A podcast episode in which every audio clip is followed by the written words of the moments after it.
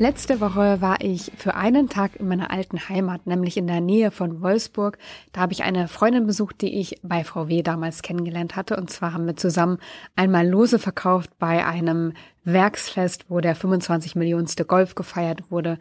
Und man konnte einen Golf gewinnen und da haben wir eben zusammen Lose verkauft, uns da kennengelernt.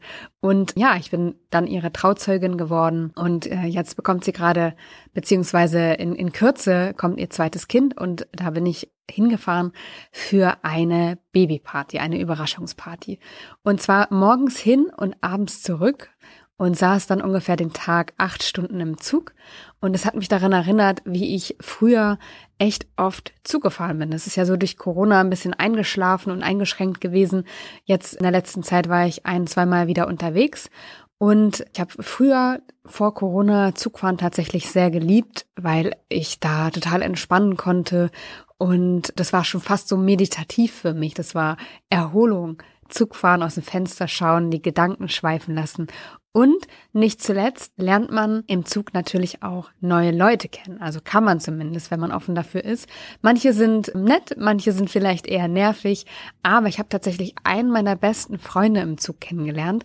Und ich habe im Zug auch eine Bekanntschaft gemacht, die dazu führte, dass ich eine Ausbildung absolviert habe. Und zwar in Design Thinking. Ich war nämlich auf einer Konferenz gewesen und war dann auf dem Rückweg von dieser Konferenz und da saß ein anderer Teilnehmer von der Konferenz eben neben mir und wir sind ins Gespräch gekommen und haben uns ausgetauscht und natürlich haben wir auch darüber gesprochen, was wir machen und er fragte mich dann, wie genau ich eine Berufsberatung mache. Das war damals noch Berufsberatung, nicht mein Coaching und nicht mein Kurs. Und dann habe ich ihm von meinem Ansatz erzählt und dann meinte er, das ist total witzig. Ich habe meine Ausbildung absolviert, die mich total daran erinnert, wie du deine Berufsberatung machst. Dann habe ich das irgendwie wieder zur Seite gelegt. Wir hatten noch eine nette Fahrt und zu Hause bin ich dann ausgestiegen. Wir sind getrennte Wege gegangen. Aber eine Woche später habe ich eine E-Mail von ihm bekommen, in der er sagte, dass gerade zufälligerweise er eine Nachricht bekommen hat, die er mir gern weiterleiten wollte. Und zwar, dass am Hasso-Plattner-Institut in Potsdam eben die Türen wieder öffnen und die nächste Ausbildung startet und man ganz unverbindlich zu einem Tag der offenen Tür kommen kann. Und ich dachte dann, ja, also mit Sicherheit mache ich diese Ausbildung nicht, weil ich brauche sie nicht und ich habe ähm, ja eh schon meinen mein Fahrplan gefunden. Aber hingehen und gucken, das kann ich ja mal. Dann bin ich hingegangen und habe mir das angeschaut und war tatsächlich total begeistert und habe dann mich auch beworben für diese Ausbildung. Und da musste ich einen längeren Bewerbungsprozess durchlaufen, tatsächlich auch vor Ort einmal sozusagen Probe arbeiten und eine Bewerbung einreichen und ja, ein T-Profile, so nannte sich das ausfüllen, also über welche Expertise und welche verschiedenen Erfahrungen ich verfügte. Ja, und so bin ich also durch diese Zugbekanntschaft zu der Ausbildung gekommen, die mir total viel Freude bereitet hat, wo ich viel gelernt habe und die mich sehr, sehr bestärkt hat, auch in der Art und Weise, wie ich arbeite, wie ich meinen Weg gehe und Sie hat deswegen auch Einzug in meinen Kurs gefunden, zumindest Teile und Bausteine aus dieser Ausbildung und von Innovationsmethoden sind sozusagen Teil meines Kurses. Und der Kurs, das wollte ich dir eh noch sagen, startet nämlich am 13.09 in die letzte Runde für dieses Jahr. Und wenn du da Lust hast, dabei zu sein, dann melde dich gerne noch auf meiner Warteliste an. Oder du kannst auch in mein Webinar kommen. Das findet am 6.9. statt um 18 Uhr oder am 7.9. um 17 Uhr, ist kostenlos. Ich erzähle dir da etwas über gelungene Umstiege und am Ende stelle ich dir auch meinen Kurs vor und beantworte noch alle Fragen der Teilnehmer, die live dabei sind. Und ja, wenn du Lust hast, melde dich gern an. Die Links findest du in den Show Notes. Und heute in dieser Folge soll es aber darum gehen, was wir von Innovationsmethoden, was wir von Innovationsarbeit und von Entrepreneuren im Allgemeinen für unsere berufliche Neuerfindung lernen können, weil auch da geht es ja darum, ein Problem zu lösen, nämlich das Problem, wo wir hingehören, was wir machen könnten. Und dann geht es auch darum, neue Ideen zu entwickeln, nämlich in welchem Job könnte ich denn arbeiten. Mein Name ist Janike, ich bin Coach für erfüllte Karrieren und ich wünsche dir jetzt viel Freude bei Kopf, Herz, Erfolg, dein Podcast für eine erfüllte Karriere. Heute geht es um Innovationsmethoden und um Methoden, die Entrepreneure nutzen, um Produkte auf den Markt zu bringen, Innovationen zu erzeugen, Probleme zu lösen und zwar so, dass sie wirklich die Bedürfnisse der Nutzer berücksichtigen und befriedigen.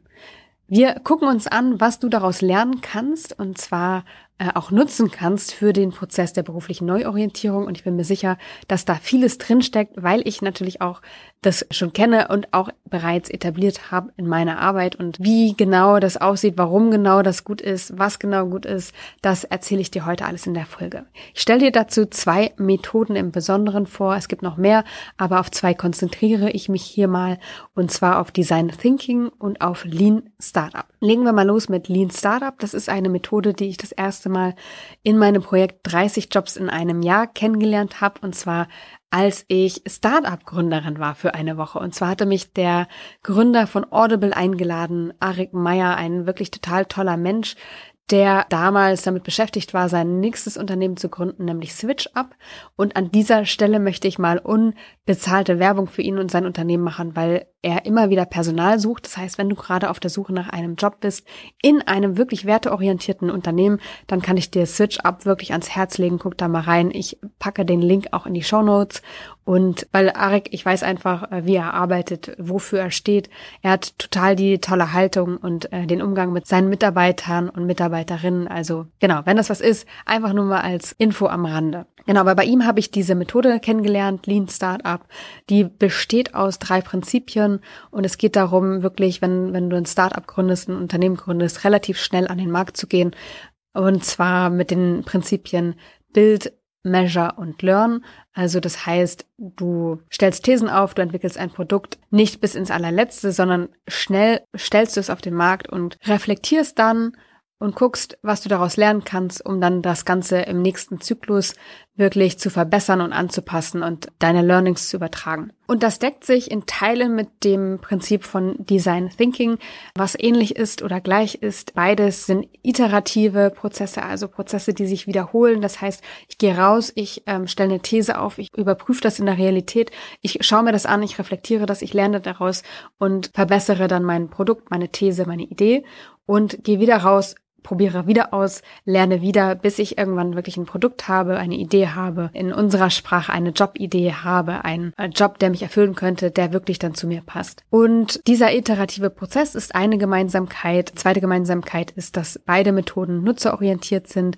dass der Mensch wirklich mit seinem Bedürfnis im Mittelpunkt steht, dass der Mensch in den Prozess mit einbezogen wird und du wirklich kontinuierliches Feedback einholst und deswegen ist diese Methode oder beide Methoden eigentlich ziemlich ressourcenschonend. Es geht darum, wirklich schnell ins Handeln zu kommen und sich nicht zu lang in der Theorie aufzuhalten, weil einfach die Theorie super komplex ist und man sowieso nicht alles berücksichtigen kann. Man hat eine Restunsicherheit und wahrscheinlich sogar noch eine re relativ große Restunsicherheit und das entspricht eben auch meinem Ansatz. Ich habe ja damals bei VW eine Ewigkeit überlegt, was ich machen könnte. Ich hatte mega viele Ideen und an jeder gab es tatsächlich einen oder mehrere Haken. Und deswegen bin ich irgendwann rausgegangen mit vielen Ideen, habe sie dann getestet, habe dann inneres und äußeres Feedback eingeholt und bekommen und ich habe das dann sacken lassen. Ich habe Erkenntnisse daraus gezogen und verarbeitet und dann Schlüsse gezogen und letztendlich ja auch meine Berufung gefunden auf diesem Weg.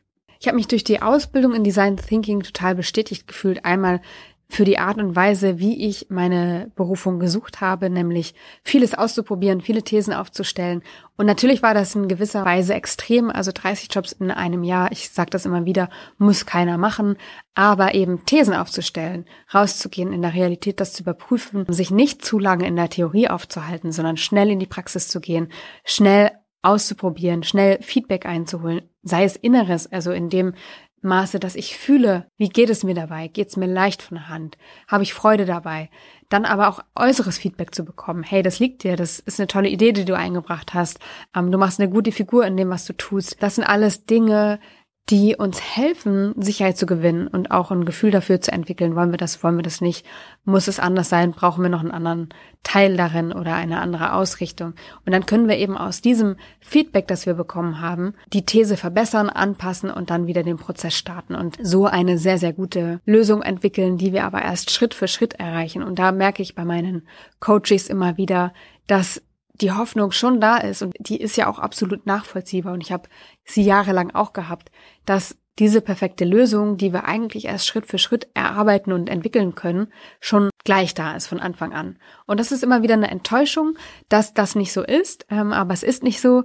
Es müsste wirklich ein absoluter Glückstreffer sein. Also ein bisschen so wie Lotto spielen, ne? Kann klappen, aber die Wahrscheinlichkeit ist halt nicht so hoch. Und deswegen bin ich absolut für diese Vorgehensweise, nicht auf diese perfekte These zu warten, nicht auf die Erleuchtung zu warten, sondern wirklich, wie beim Design Thinking, aber auch beim Lean Startup, eine These aufzustellen und ganz schnell rauszugehen mit ihr und Feedback einzuholen und dann zu lernen. Zum Thema Design Thinking. Design Thinking wurde entwickelt in Stanford und zwar von drei Professoren, die damals die D-School gründeten.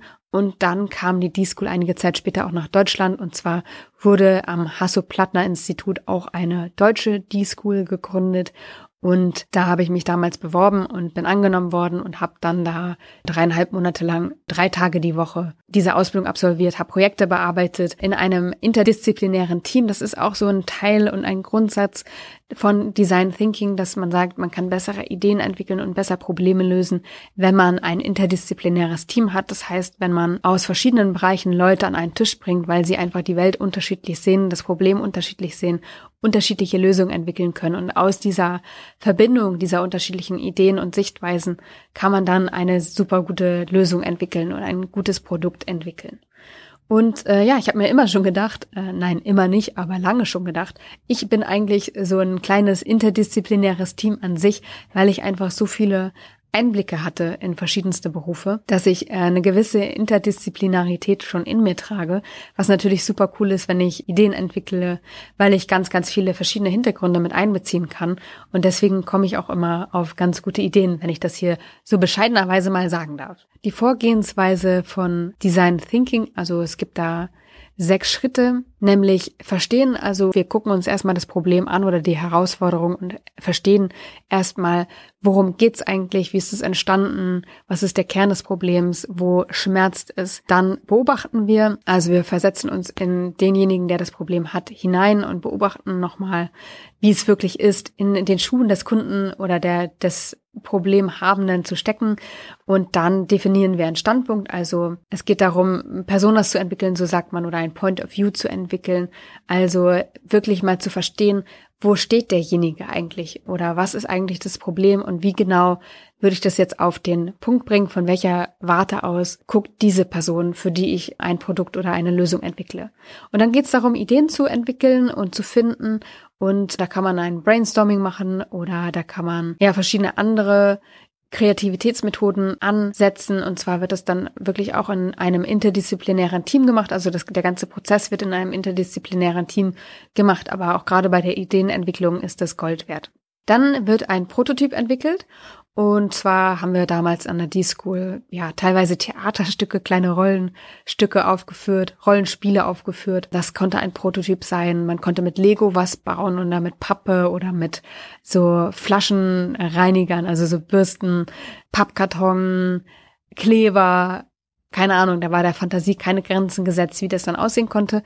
Und mit diesen Prototypen ist man dann ganz schnell rausgegangen zu demjenigen, der Kunde sein könnte oder eben der zu diesen Personas, zu dieser Zielgruppe gehörte für dieses Produkt oder für die Lösung eines Problems. Und dann hat man ihn gefragt oder sie gefragt, was sie von diesem Prototypen halten. Und das war super, weil man direkt schnelles Feedback bekommen hat. Und ich weiß noch, dass wir als Gruppe immer so das Gefühl hatten, hey, das ist aber noch nicht gut genug und das ist irgendwie, ja, das passt noch nicht richtig. Und Trotzdem hatten wir einen gewissen Zeitdruck dabei, nämlich schnell rauszugehen, bevor man das Gefühl hatte, so ich bin bereit, vorher rauszugehen und zu sagen, ist egal. Ich weiß, es ist nicht perfekt, es muss auch nicht perfekt sein, aber ich gehe jetzt raus, hol mir Feedback ein und dann lerne ich aus diesem Feedback.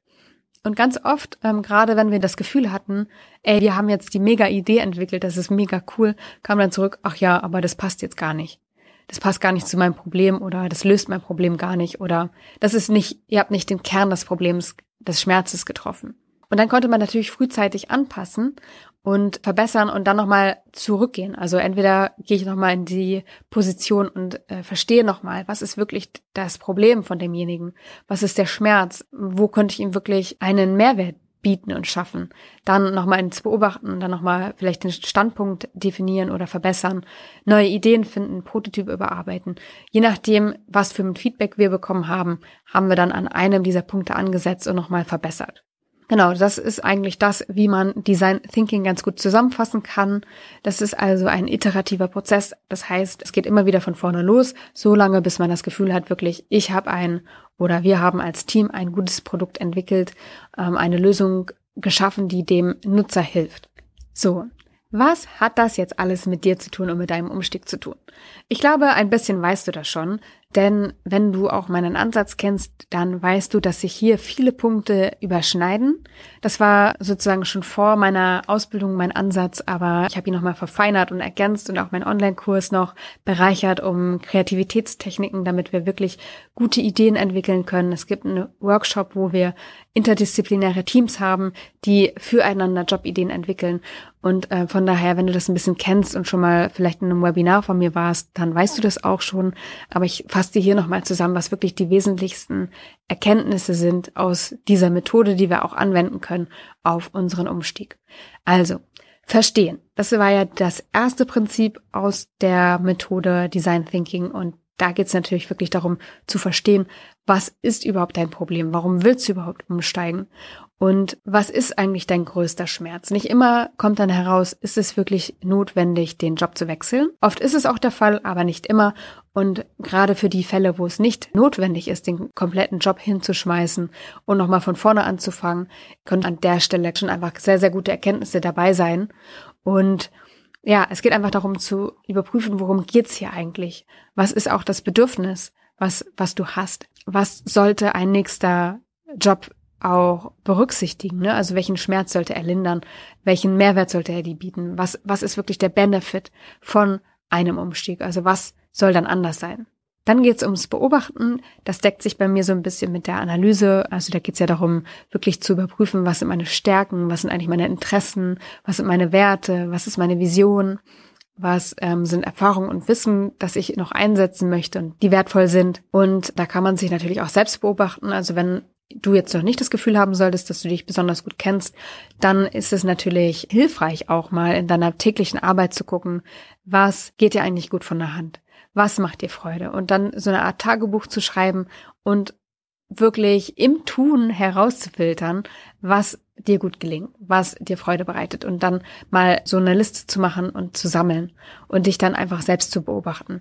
Das ist total hilfreich. Du kannst dich auch beobachten in Bezug auf, was stört dich in der Arbeit, was kostet dich Energie, also was ist eben so die Kehrseite der Medaille, nicht was, was ist das Gute, was kannst du gut, sondern was äh, muss anders werden und da kannst du einfach schon sehr gute Erkenntnisse draus ziehen und ähm, ein sehr gutes Ziel auch entwickeln, ne? dass du dann schaust im nächsten Schritt, was brauchst du eigentlich? Was ist dein Ziel? Welche Rahmenbedingungen sollte das Ziel haben? Beziehungsweise dein zukünftiger Job? Ne? Was brauchst du, um gut arbeiten zu können? Dass du da nochmal definierst, wie soll eigentlich so das Setting sein für deinen Job, der dich erfüllt. Dann geht's im Design Thinking Prozess darum, Ideen zu entwickeln und zu finden.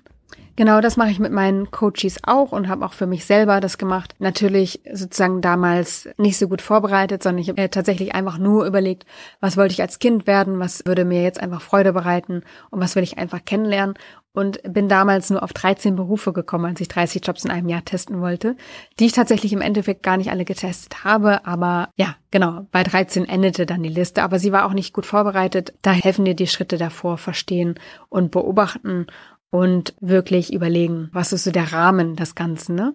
Und dann entwickelst du Ideen, das kannst du mit Kreativitätsmethoden machen, das kannst du mit Freunden zusammen machen, mit Bekannten, denen du deine Ergebnisse auch zeigst.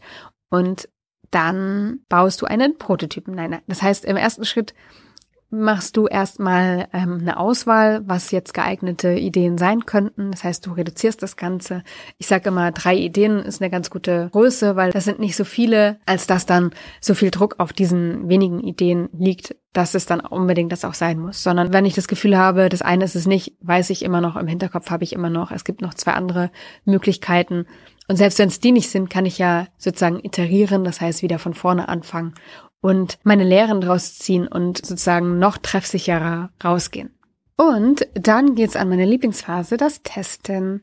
Und das ist eine Phase, vor der sich viele Coaches tatsächlich scheuen, weil sie denken, ah, das geht doch nicht, ähm, das kann ich doch nicht machen. Und wie soll das gehen? Und ich kann ja gar nicht genau sagen, was ich will. Und ich habe ja noch gar nicht den ganzen Masterplan. Und ja, wie soll ich dann jemanden ansprechen und ihn fragen, ob ich ihn begleiten kann, ob ich das ausprobieren kann.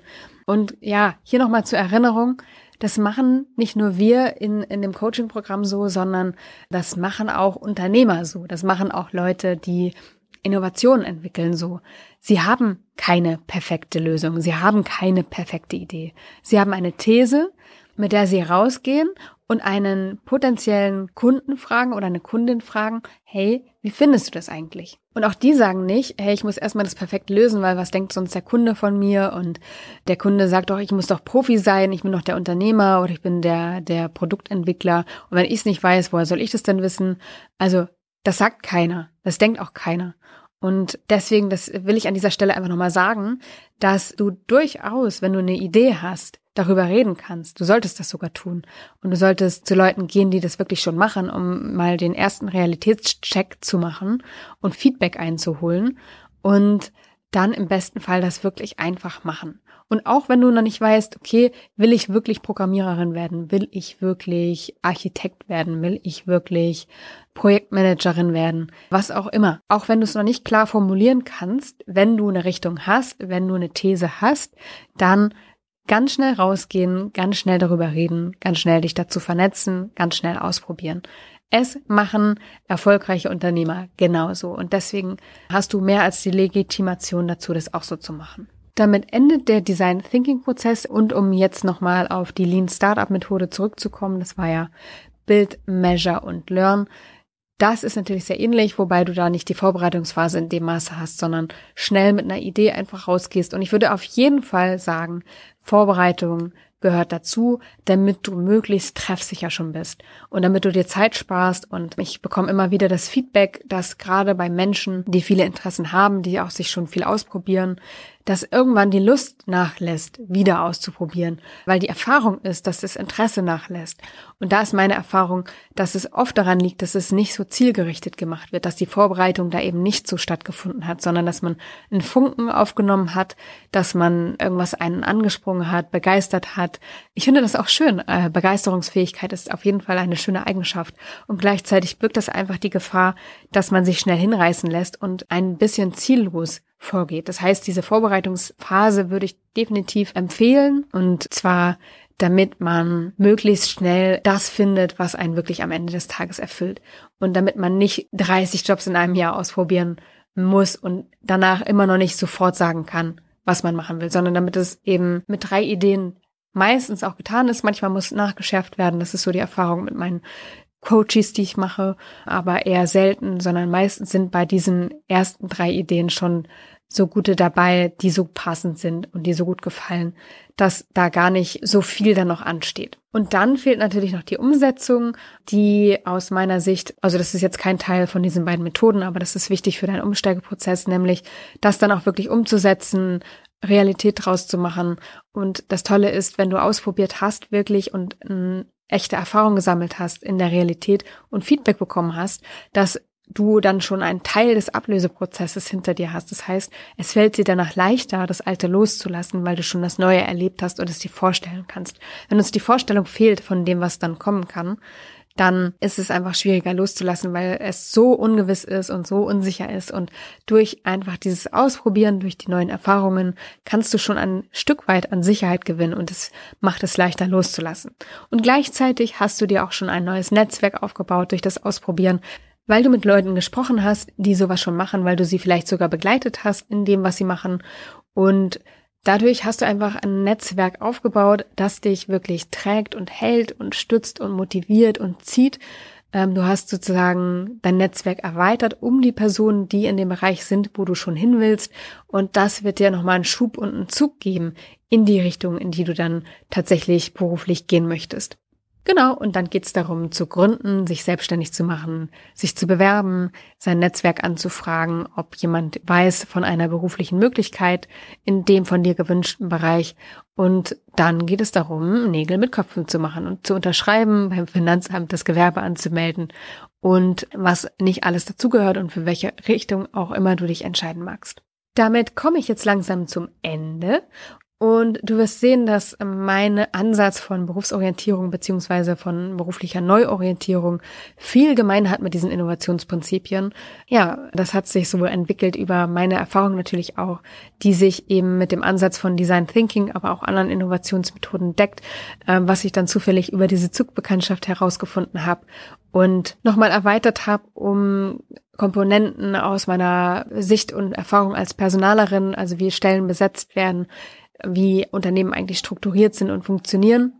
Und natürlich aus meiner Erfahrung als Coach und aus meiner Coaching-Ausbildung da nochmal ein anderes Fundament zu schaffen, wirklich dann auch mit den Hürden. Ne? Also wenn ich äh, sozusagen ein Produkt entwickle als jemand, der damit nichts zu tun hat, in dem Sinne, dass ich emotional nicht involviert bin in die Probleme, die der Nutzer hat, die der Kunde hat, die die Kundin hat, dann fällt es mir natürlich leichter, diesen Prozess abzu wickeln und zu gehen. Aber wenn ich emotional drinstecke, wenn ich auch gar nicht objektiv das Ganze machen kann, sondern ja subjektiv drinstecke, dann kommen Hürden auf, dann habe ich mit Herausforderungen zu kämpfen, dann kommen Muster vielleicht mal zutage, Glaubenssätze zutage, die mich einfach aufhalten, die mir im Weg stehen. Und da habe ich eben noch ein Fundament ergänzt, was da hilft, da erfolgreich zu sein und die Hürden zu meistern. Und dazu zählt, das will ich hier an dieser Stelle auch nochmal mit dir teilen, sich mit den Glaubenssätzen auseinanderzusetzen, sich wirklich über das Ziel klar zu werden. Und ein paar Sachen habe ich schon auch im Podcast vorher erzählt, äh, wirklich mal zu gucken, woran liegt es jetzt eigentlich, dass ich unzufrieden bin? Und äh, was genau brauche ich eigentlich? Was sind meine Bedürfnisse? Damit hoffe ich, dass du einiges für dich mitnehmen konntest, dass du vielleicht nochmal einen Blick auf diese Methoden werfen magst, um dich davon zu überzeugen, dass es ein guter Weg ist, auszuprobieren und auch mit nicht perfekten Dingen, nicht perfekten Thesen rauszugehen und wirklich schnell ins Handeln zu kommen. Und das finde ich an diesen Methoden so cool, dass es um schnelles Handeln geht, weil durch, durch Handeln verändern wir natürlich auch was. Ne? Wenn wir jahrelang am Schreibtisch sitzen und uns Gedanken darüber machen, was wir beruflich noch machen könnten, dann verändert sich nichts. Aber wenn wir handeln und ausprobieren, dann ist es möglich, dass Dinge entstehen. Dann ist es möglich, dass wir uns weiterentwickeln, dass wir Raum machen für neue Dinge, dass wir Raum machen für berufliche Erfüllung. Und das ist ja genau das, was wir wollen. Und ich wünsche mir, dass du diesen Weg für dich finden kannst und gehen kannst. Und wenn du Lust hast, dann begleite ich dich auch dabei und zwar in meinem Online-Kurs, der am 13.09. startet. Ich hatte das eingangs schon gesagt. Wenn du Lust hast, dann melde dich noch auf meiner Warteliste an. Das ist unverbindlich. Da versorge ich dich mit allen Infos, die du brauchst. Du kannst aber auch in mein Webinar kommen am 6. September oder am 7. September um 18 und 17 Uhr. Termine und den Link, über den du dich anmelden kannst, findest du in den Show Notes. Und ansonsten bleibt mir nur zu sagen, schön, dass du wieder da warst und ich freue mich, dich in der nächsten Episode zu hören. Wenn du magst, dann bewerte diesen Podcast sehr gerne im iTunes Store. Ich freue mich da mal sehr über ein Feedback und ich bekomme auch öfter mal ein Feedback per Mail. Also wenn du das direkt gleich auch im iTunes Store hinterlegen magst, dann freue ich mich total, weil mir das einfach total hilft. Und wenn du Feedback zur Folge hast, wenn du Fragen hast generell, dann melde dich auch super gerne. Jederzeit auf meinen Social Media Kanälen, aber auch unter dem Post beispielsweise zu diesem Beitrag. Und damit möchte ich nochmal Danke sagen an Christine. Christine ist in meinem Kurs im Mai gestartet und sie arbeitet im Innovationsbereich und hat gesagt, hey Janike, wäre doch cool, wenn du dazu mal eine Folge machst und da guckst, was wir von Entrepreneuren wirklich lernen können für die berufliche Neuorientierung. Und ich sag dir, ich habe viel gelernt im Laufe meiner letzten Jahre von Entrepreneuren für berufliche Umstiege und ich hoffe, dass du es jetzt auch getan hast. Und deswegen danke nochmal an dieser Stelle an Christine. Ich wünsche dir alles Liebe und sag bis zum nächsten Mal, deine Janike.